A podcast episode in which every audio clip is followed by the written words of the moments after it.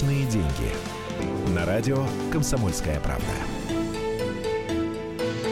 Час дня в Москве начинается программа «Личные деньги». Слушатели уже привыкли к тому, что у нас появилась новая экономическая линейка. В это время мы обсуждаем экономические темы с вашими звонками, с мнениями слушателей. 8 800 200 ровно 9702 – это номер нашего эфирного телефона. Можете позвонить, высказаться на любую тему.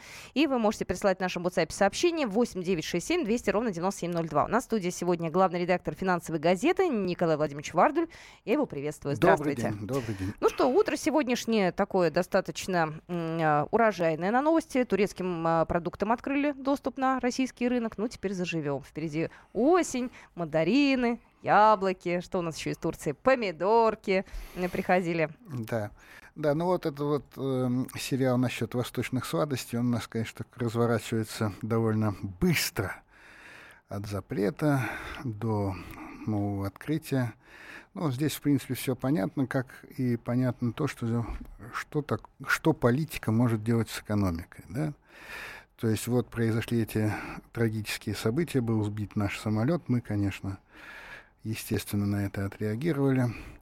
Что дальше? Дальше получилась, ну вот, довольно интересная ситуация. Я сейчас не про м, помидоры, с ними тоже, конечно, лучше, чем без них, но э, вот парадоксальная ситуация произошла с нашими туристами. Да? Сначала вроде бы э, закрытие Турции, а перед этим Египта благостно сказалось на э, нашем традиционном Сочи и на нашем новом Крыме.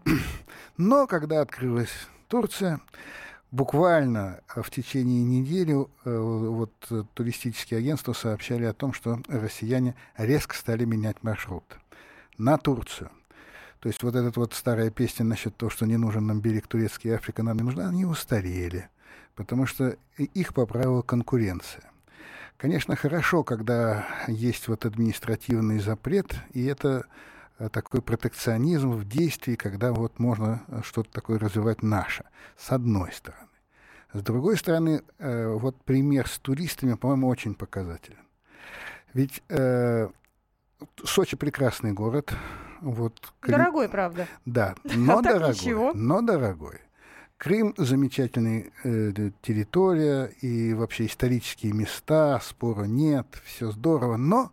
Дорого и далеко. Да, конкуренцию Турции проигрывают, потому что там вот по соотношению цена-качество гораздо больше выгодно туристам, что они, собственно, своими кошельками подтверждают.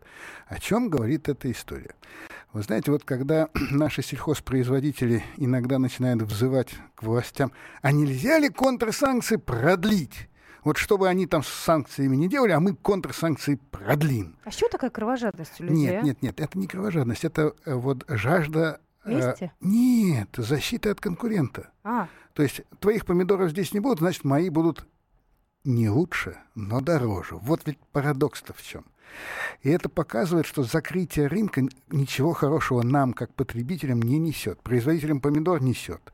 Нашим отечественным ательерам, красивое слово, в Крыму и в Сочи несет. Но временно, потому что как только возникает нормальная конкуренция, выясняется, что их услуги не конкурентоспособна. Вот этому надо учиться, и э, история с Турцией, по-моему, очень показательна.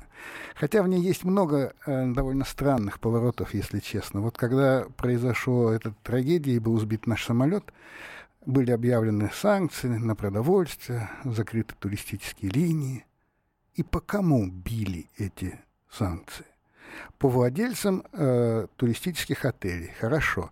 По производителям турецких, там, я не знаю, продуктов, хорошо. Но разве они государственные? Ведь э, самолет-то был сбит э, представителем вооруженных сил Турции, государства. А что он делали с государством? Да, мы притормозили э, сотрудничество в области атомной станции в Турции, но вот в той бумаге, которая вышла, когда был сбит самолет, о, турецком, о турецкой АЭС слова не было. То есть, понимаете, вот, э, э, вот какой-то двойной стандарт. С одной стороны, мы должны были объявить санкции именно государству Турции, а объявили.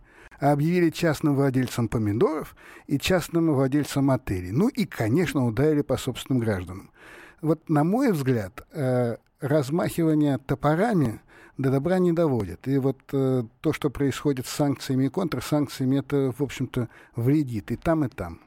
Ну, вот смотрите, вот сейчас вроде бы Европейский Союз собирается ужесточить санкции против России. За счет чего? Они собираются, ну, это пока не официальная информация, отказаться от э, Северного потока-2. По кому они ударят? По себе. Да?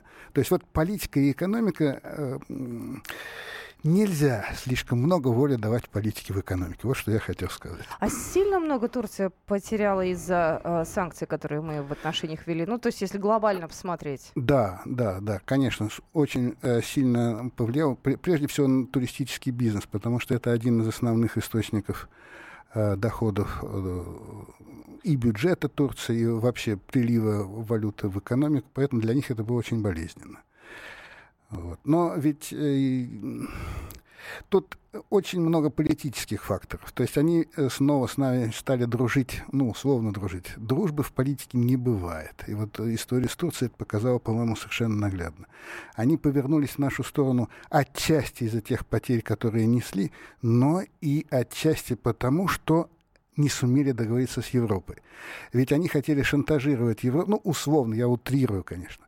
Они э, собирались выиграть на том, что Турция, она э, вот оказалась на пути миграции, новой волны миграции, и она, э, Турция хотела, чтобы Евросоюз за это ей заплатил и заломила, в общем-то, громадную цену. Евросоюз отказался, тут возникли э, осложнения с Соединенными Штатами. Ну и тут мы, они, значит, повернулись к нам. Да? То есть это вот такая политическая игра. Э, доходы от туризма здесь играли свою роль, но не думаю, что первую.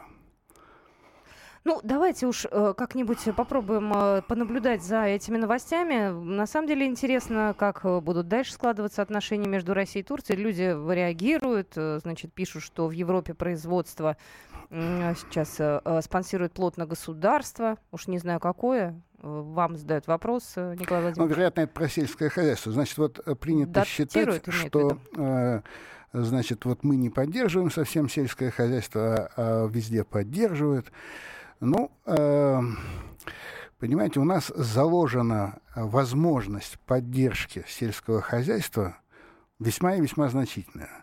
Вот она не всегда используется, но это уже другая история. Да? Это история экономии бюджета, вот кризис и так далее, и так далее. Но возможность поддержки там закладывается весьма и весьма ре, э, реально. Это первое. Второе. Давайте все-таки не забывать о том, что мы сейчас... Э, я понимаю, что я э, человек уже довольно долго поживший, и я прекрасно помню вот эту вот песню на мотив э, похоронного марша «В сельском хозяйстве опять большой подъем». Так вот сейчас в сельском хозяйстве без всякого похоронного марша настоящий большой подъем. Да? То есть мы стали э, одним из крупнейших мировых экспортеров зерна. Поэтому в сельском хозяйстве у нас совсем не так плохие дела, как любят э, вот, показывать наши значит, сельскохозяйственные генералы, которым, конечно, хотелось бы, чтобы поддержки было больше, чтобы протекционизма было больше, чтобы никого на их рынок не пускали и так далее, и так далее. На звоночке, если успеем до новостей принять его. Здравствуйте, Станислав, говорите. Алло, добрый день. Добрый день. Вы знаете, мне, честно говоря, не очень э, импонирует то, что человек сожалеет о турецких помидорах. Но откуда взяться нашим, если мы в свое время этот рынок наводнили э, плодовочной продукцией со всего мира, а свою не выращивали. Поэтому естественным образом наш производитель, заполнив рынок своей продукцией и чувствуя, что рядом с ним нет конкуренции, э, немного цены поднял. Но, соответственно, если мы подольше поддержим этот занавес э, плодовочной, у нас народ э, завалит, опять же, наш рынок собственным продовольствием, которая, в принципе, и подешевеет. И если можно, значит, еще такой экскурс в прошлое. Давайте, у нас Это очень мало времени, давайте без экскурса, потому что мы не успеваем. Да, вот смотрите, Хорошо? история та же, что с, с автомобилями, да. Вот мы поддерживали, поддерживали, поддерживали, поддерживали наш автопром, поддерживали, поддерживали, и он стал подниматься только тогда, когда туда пришли иностранные инвесторы, да. Примерно то же самое с сельским хозяйством. Да, конечно. Вот э, сейчас сельское хозяйство на подъеме, и оно было, было бы больше на подъеме, если бы дольше держались контрсанкции. Но вот я сильно... Вы сходите на фермерский рынок. Вот в воскресенье, с пятницы по воскресенье в Москве есть фермерские рынки. Мы Там цены гораздо выше. продолжим буквально через пару минут. Да. Личные деньги.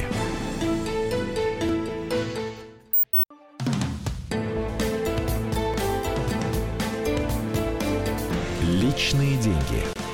На радио «Комсомольская правда».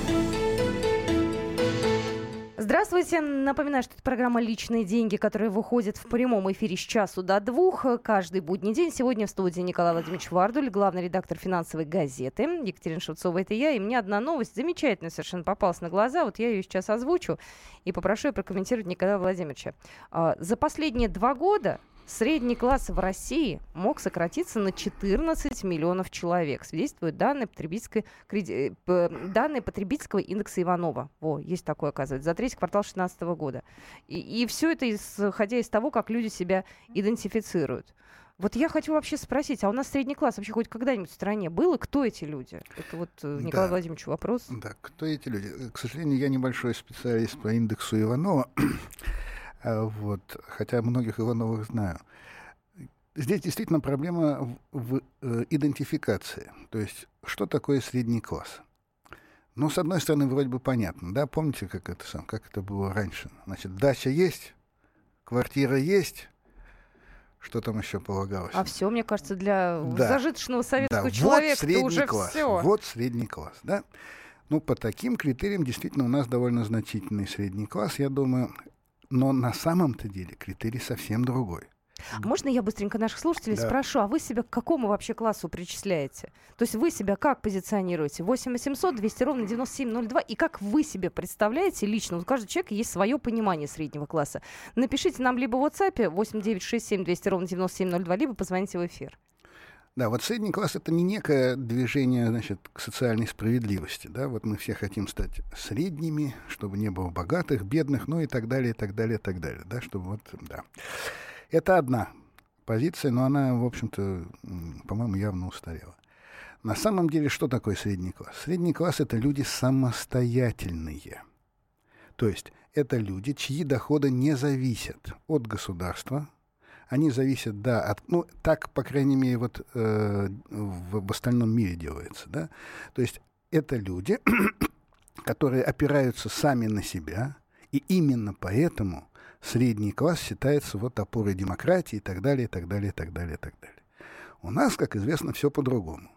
У нас даже если вот вы э, соответствуете всем э, формальным критериям денежным, имущественным, то строго говоря, вы совсем не обязательно средний класс. То есть если вы зависимы от государства, то по классической методике вы не совсем средний класс. Да, вы соответствуете определенным критериям, но определенным не соответствуете, потому что как э, госслужащий вы зависите от государства, и поэтому э, определенным, определенные социальные функции на себе не несете, самостоятельности. Вот чего не хватает. Да?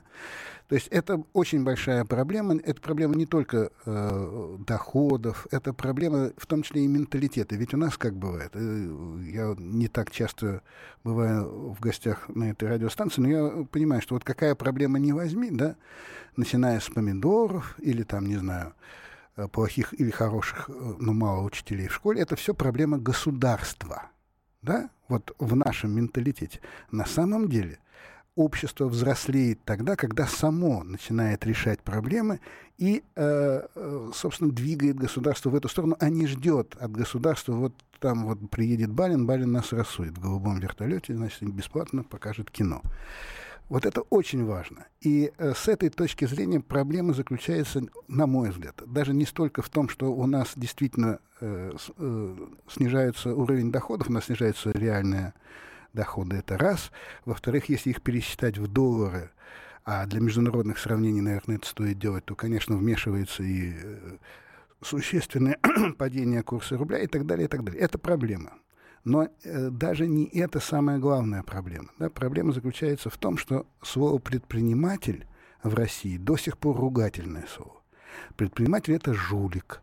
Предприниматель это тот, кто вот я бедный, а значит, а он богатый. Значит, он богат за мой счет. Значит, его надо обязательно, значит, раскулачить, поделить, а он все равно жулик и так далее, и так далее, и так далее. Вот это Понимаете? Ведь у нас э, счастье бывает тогда, когда у соседа корова сдохла. Я зачитаю сообщения, которые к нам пришли. Я спросила, как вы себя позиционируете, как средний класс или не средний класс. А, средний класс доход семьи от 100 до 200 тысяч рублей в месяц. Есть люди, которые имеют две машины, пару квартир, зарплата 120 тысяч. Они говорят, денег нет, я бедный. Я считаю себя средним классом. Критерий. С голоду не умираю, зимой на улице не замерзаю, покупать себе лишнее периодически позволяю. Вот Да, такие сообщения. Да, ну, понимаете, вот другая сторона наших э, вот э, такого кривого социального зеркала. Об этом говорят социологи. Вот одна из проблем России заключается в том, что даже если вы работаете, вы получаете зарплату, но есть достаточно большая прослойка людей, работающих и получающих зарплату, которые, оказывается, живут ниже черта, черты бедности, то, же, то есть ниже э, прожиточного минимума. То есть вот это действительно один из парадоксов. Социологи на это смотрят спокойно. Они говорят, что для развивающихся рынков это не такое уж э, значит, нечастое явление. Бывает не только у нас. Да? С другой стороны, это показатель, во-первых, того, что статистика не полна. Потому что долго жить за чертой бедности, я вас уверяю, практически невозможно, и никакие там помидоры на вашем приусадебном участке с картошкой вас не спасут, хотя, конечно, поддержат. Это значит, что значительная часть нашего населения э, занята в теневом секторе. В принципе, это не так плохо, потому что э, Иначе было бы большее социальное давление на государство, требовалось бы больше социальных выплат и так далее, была бы больше градус социальной напряженности. То есть теневая экономика в какой-то степени вот выполняет роль такого сглаживающего фактора. С другой стороны, конечно, это плохо, потому что теневая экономика вплотную граничит с криминалитетом. Но это там не уплата налогов, это самая маленькая из темных черт. Так что вот э, так живет наша экономика, к сожалению. Да, то есть у нас и средний класс не совсем тот средний класс, который э, классический средний класс. И у нас занятое население. Вот, ну как, если вы в, в европейской стране работаете и получаете зарплату, ну значит, ну значит с вами фактически все в порядке. Значит, вы можете получать кредит, значит, ну детей вы, конечно, в первоклассный университет можете не послать, но в принципе у вас проблемы относительно решаются. У нас это не показатель. Предлагаю перейти от теории к практике. А Что наш слушатель скажет? Номер эфирного телефона 8 800 200 ровно 9702. Вы себя каким классом считаете? Средний класс в России это кто? Здравствуйте. Сергей, говорите, пожалуйста, да. Да, Сергей, город Владимир. Себя я считаю с э, осени 2014 года ниже среднего, причем намного ниже среднего, потому что до этой даты я мог себе позволить э, ни в чем не отказывать в еде. Ну, я не имею в виду, что питался там очень супер крутыми деликатесами, но мог себе позволить э, большое количество мясных продуктов, вкусняшки и тому подобное. В одежде себе с женой ничем не отказывали. А, к сожалению, последние два года пытаемся экономить на себе. Вот, поэтому считаю, что я уже давно ниже среднего класса. А средний класс, по моему мнению, это человек, который может спокойно себя чувствовать, не жить от зарплаты до зарплаты и позволять себе не только кушать и одеваться, но еще и ездить отдыхать, как минимум. Угу, спасибо большое. Ну вот. Ну, я с Сергеем согласен, да. Вот э, все он сказал правильно. То есть вот э, у него была такая вот через запятую, да, не жить от зарплаты до зарплаты. Вот это очень важно, потому что э, да, это одна из важных черт, на мой взгляд, социальных важных черт среднего класса. Когда вы вот не считаете копейки или там э, не можете того, чтобы там в кредит чего-нибудь не взять для того, чтобы прожить. Вот это один из критериев. Ну, почему у Сергея так плохие дела эти два года? Ну, здесь ничего, по-моему, хитрого нет. Все-таки кризис есть кризис, да? И э, я когда-то разговаривал с Татьяной Голиковой, имел удовольствие, но она шикарная женщина, с ней всегда приятно поговорить. И она меня удивила такой фразой. Она сказала, что, ну, кризис 2009 года мы же хорошо прошли. Я сначала не понял, о чем она говорит, потому что по статистике 2009 год это падение ВВП на 3,7%. А оказывается, она считала, что бюджет хорошо его прошел, значит, все хорошо. Она вообще про людей в курсе? Нет, что нет, она в люди, курсе про людей, она в курсе они, про да? Не, не, ну вот это очень, э, это очень показательно для наших чиновников. То есть они считают, что главное это состояние бюджета, а не экономики. В чем-то они правы, потому что наша экономика на 70% огосударствлена. Но в принципе это положение, на мой взгляд, не очень нормально, потому что э, бюджет зависит от экономики. А не экономика от бюджета. У нас, к сожалению, и здесь вот есть определенный перекос.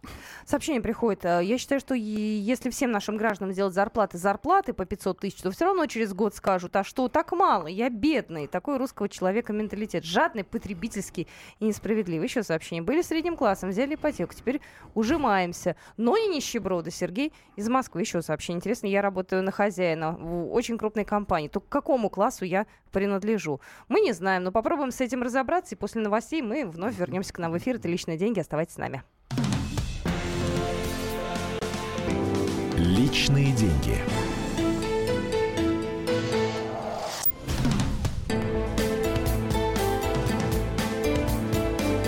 Личные деньги. На радио «Комсомольская правда». Продолжается «Личные деньги». Николай Владимирович Вардуль в студии, главный редактор финансовой газеты. Новостей очень много пришло. Хочется обсудить э, максимум и про нефть поговорить, и про Нобелевского лауреата по экономике. Тем более, что обе новости относятся к нам с вами так или иначе, к нашей жизни. Это все любопытно, и попробуем об этом поговорить. Да, вот смотрите, перед тем, как мы ушли на рекламу, э, вы зачитывали сообщение. Мне понравился очень вот такой вопрос. Помните, там говорится, хорошо, я работаю на, на крупную фирму, да. да, и получаю, предположим, большие деньги. Угу. Я средний класс. Вот, на мой взгляд, ответ вот в чем. Если вы работаете на частную фирму, хорошо, даже на государственную, вы высококлассный специалист – вы в любой момент можете раз, разослать свои, значит, CV по разным компаниям и тут же найдете другую работу. В этом случае вы средний класс. Если вы работаете на, э, значит, государ... или на государство, или на частную фирму, вот вы выросли, вы долго-долго работали, выросли, заняли какой-то пост, но вы прекрасно себе понимаете, что все ваше будущее зависит конкретно от этой фирмы. То есть, если по каким-то причинам вам придется уйти, вы никогда такую позицию не найдете. Тогда вы не вполне средний класс. Еще раз повторяю, независимость. Вот очень важный критерий среднего класса. То есть вы можете не так много получать э, зарплату, но вы прекрасно знаете, что вы всегда найдете себе, ну, не, не сразу, ну, так не бывает, на тарелочке с голубой каемочкой вам, конечно, никто ничего не принесет, особенно в кризис. Но вы знаете, что вы востребованы. То есть вы не внушаете себе, что, о, а вы это точно знаете вот тогда вы, да, тогда вы настоящий средний класс. Тогда хозяин зависит от вас. Потому что от квалифицированных сотрудников зависит фирма, зависит ее успех, зависит хозяин, да. Вот э, отсюда, кстати, рукой подать, как ни странно, до э, Нобелевских лауреатов этого года по экономике. Значит, дело не в том, кто их получил, а получили их значит, англичанин и фин оба работают в американских университетах, что само по себе тоже показатель, потому что, ну, университеты самые престижные, надо сказать, это Гарвард и Массачусетский технологический институт. Вот. А получили они, поделили они э, Нобелевскую премию за э, э, разработку теории контрактов. Ну, на первый взгляд, что такое вообще? Причем здесь контракты и экономика? Uh-huh. Это же юристы должны делать. Все правильно, это должны делать юристы. Здесь речь идет об экономике. То есть э, вот что такое теория контракта? Как я понимаю, я не очень большой специалист. Значит, смотрите, это один из э, актуальных э, таких э, сдвижек в экономике, когда все больше внимания уделяется социальным вопросам. Э, значит, теория контракта. Ну, смотрите, самый банальный пример. ну, вот я. Я, значит, выступаю сейчас на, э, на радиостанции, у меня есть трудовое соглашение. Да? Вероятно, главный редактор э, радио «Комсомольской правды» хочет, чтобы, значит, на моих программах, на тех программах, в которых я участвую, было максимальное число отзывов и так далее, так далее, так далее. Чего хочу я? Я хочу донести до слушателей э, точку зрения, которую считаю важной. Здесь есть противоречие? Mm. Есть противоречие. Есть противоречие. Я хочу одного, начальник хочет другого. Так, так есть всегда. Ну, банальный пример. Вы хотите больше получать и больше отдыхать. Хозяин хочет наоборот, чтобы вы больше работали и меньше получали. Так вот, теория контрактов, э, по сути, это теория стимулов. То есть как сделать так, чтобы и овцы были целые, э, да, и, и волки сыты, да, то есть как найти э, совпадение интересов. Да? И э, эта теория вплотную подходит к тому, что чисто экономическими методами этого не сделать. Но вот смотрите, ну вот, э, предположим, да, казалось бы, самая лучшая ориентация на результат – это сдельная оплата труда. Ну, все ясно. Действительно, в ряде случаев это совершенно так и есть. Но предположим, но предположим, вы работаете, вы какой-то высококвалифицированный токарь. Вы работаете на станке, на дорогом, с программным управлением, т -т -т -т -т -т -т. и вот если перед вами поставить задачу, чтобы вы должны были просто максимальное количество деталей или что вы там делаете производить, вы угробите станок. Да? То есть здесь тоже э, вот э, чем хороша эта э, теория? Тем, что она в принципе не только к экономике относится, но в конце концов, вот смотрите, я не знаю, международное соглашение, это же то же самое, а партнеры не всегда хотят одного и того же. Мы хотим, чтобы наш партнер вот делал то-то и то-то. Они хотят, чтобы... При этом каждый, у каждого есть какой-то подтекст в голове, да? И вот как найти стимулы к тому, чтобы не рвались соглашения, как мы сейчас наблюдаем, а все-таки реализовывались. Так что это очень, э, на мой взгляд, важная тема, хотя таких прорывных результатов в этой теории контрактов, ну, мне неизвестно, я не специалист. Я знаю еще только одно, что вот есть э, теория поведенческого, э, ну, изучения поведения людей. Это тоже есть в рамках экономики, в рамках экономических наук, да? То есть это еще один социальный тренд.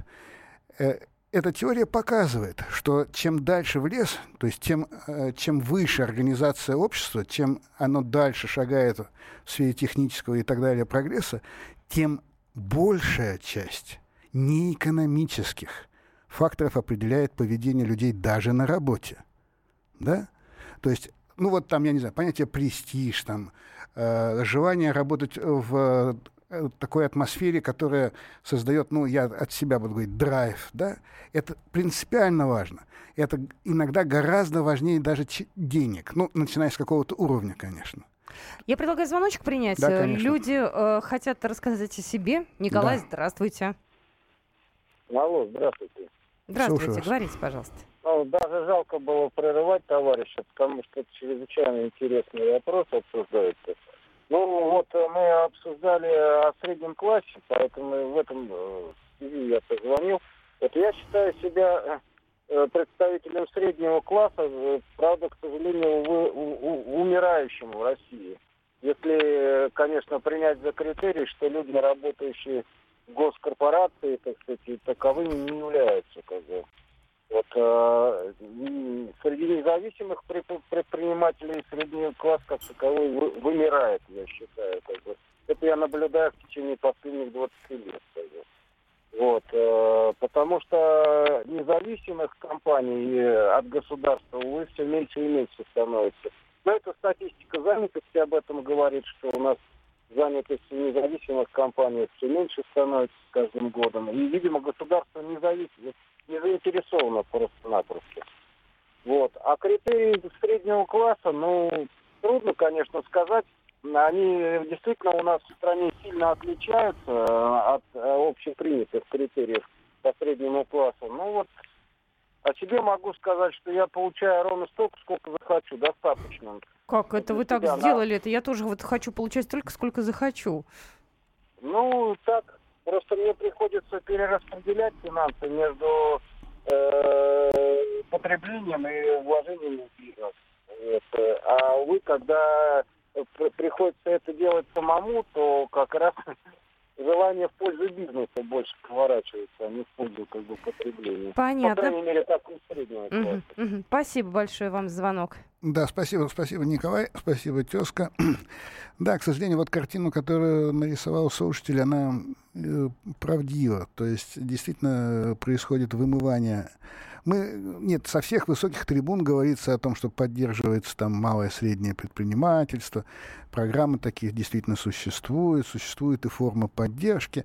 Но на самом деле э, э, у вас не будет успеха, если вы не сотрудничаете с крупной фирмой или если вы не сотрудничаете с государством, причем с государством вот на, или на муниципальном уровне, ну, каждый на своем, да, или с участковым, я не знаю. Это уж как получится. И это плохо. И это плохо. Все это понимают. Все это, ну, когда выступают с трибун. Но на самом деле вот это такой, к сожалению, наш путь. И мне он тоже не нравится. Потому что мы, конечно, это все оправдываем традиционным менталитетом, что у нас э, вот традиция исторической государственности, что у нас э, действительно никогда не было э, вот такого среднего класса, это уж точно. С одной стороны. С другой стороны, я прекрасно помню, э, как мне мой дедушка рассказывал о своем отце. Это очень интересная история. Они жили в Петрограде, и э, отец моего деда, мой прадед, работал на заводе и был тем, что называется рабочая аристократия. То есть он что-то такое умел, и он, значит, все у них было хорошо, значит, они достаточно много получали. Его сын, мой дед, он подался, конечно, в революцию, что его отец не очень одобрял. А потом он, э, мой дед, стал работать на заводе. И он изобрел там какое-то рационализаторское предложение, его, сделали заместителем директора, и его отец обращался к своему сыну по имени-отчеству. То есть вот это вот э, действительно классная история, это уважение э, того, что ты можешь сделать, того, что ты можешь сделать сам. Вот, к сожалению, у нас это немножко утрачивается. У нас не совсем, конечно, но у нас почему-то больше ценится вот умение того, что вот э, ты как-то вот зацепился какими-то неформальными, значит, и вот поэтому ты поднимаешься. Потому что за счет самого себя ты, к сожалению, подняться не можешь. И именно поэтому вот последняя статистика иммиграции из России, она показывает, что уезжают самые, э, самые образованные, самые готовые к предпринимательству люди. Но они прекрасно понимают, что предпринимательство в России это очень азартный спорт с непредсказуемым значит, э, результатом и ищут себя, себе применение за рубежом. Осуждать их никак нельзя, на мой взгляд. А, а вот печалиться по этому поводу стоит. И изменять ситуацию стоит. Надо делать нашу страну более привлекательной для граждан. Вот э, эта задача у нас не всегда решена. Мы как-то больше занимаемся Сирией, больше занимаемся, значит, борьбой с терроризмом. А с борьбой со Штатами мы просто спим и видим. А Штаты, кстати, вот я смотрю, Нобелевских лауреатов называют, да, там они выходцы из разных стран. Смотришь, да. от кто откуда, но почему-то живет и работает да, в Америке. Да, но, но все работают там. Ну, потому что вот эти два, ну, я говорю, они в самых, в двух самых престижных университетах работают. Это значит, это не только зарплата. Это значит, что они действительно там занимаются наукой. Тем, чем они больше всего любят заниматься. Поэтому и достигают таких результатов. С тяжелым, вот. да, вздохом мы же констатируем то, что программа закончилась. Сообщение приходит очень хорошее, очень интересный гость. Большое спасибо за программу. Э, Николай Владимирович Вардуль э, приходит сюда к нам в студию по вторникам. Главный редактор финансовой газеты. И, и, и честно говоря, я как-то на, в общем-то, позитивные отзывы слушателей, я их слышу нечасто. И тем приятнее. Очень тем приятнее. много Спасибо большое. теплых слов. Если вас какие-то темы беспокоят, такие, которые вы э, хотели бы обсудить, вы можете прислать предложения. Мы следим за новостями, но в то то же время с удовольствием откликаемся на все ваши предложения. Будьте с нами. Э, наши контакты знаете, наш эфир слушайте. На этом мы личные деньги на сегодня заканчиваем. Всего доброго. Личные деньги.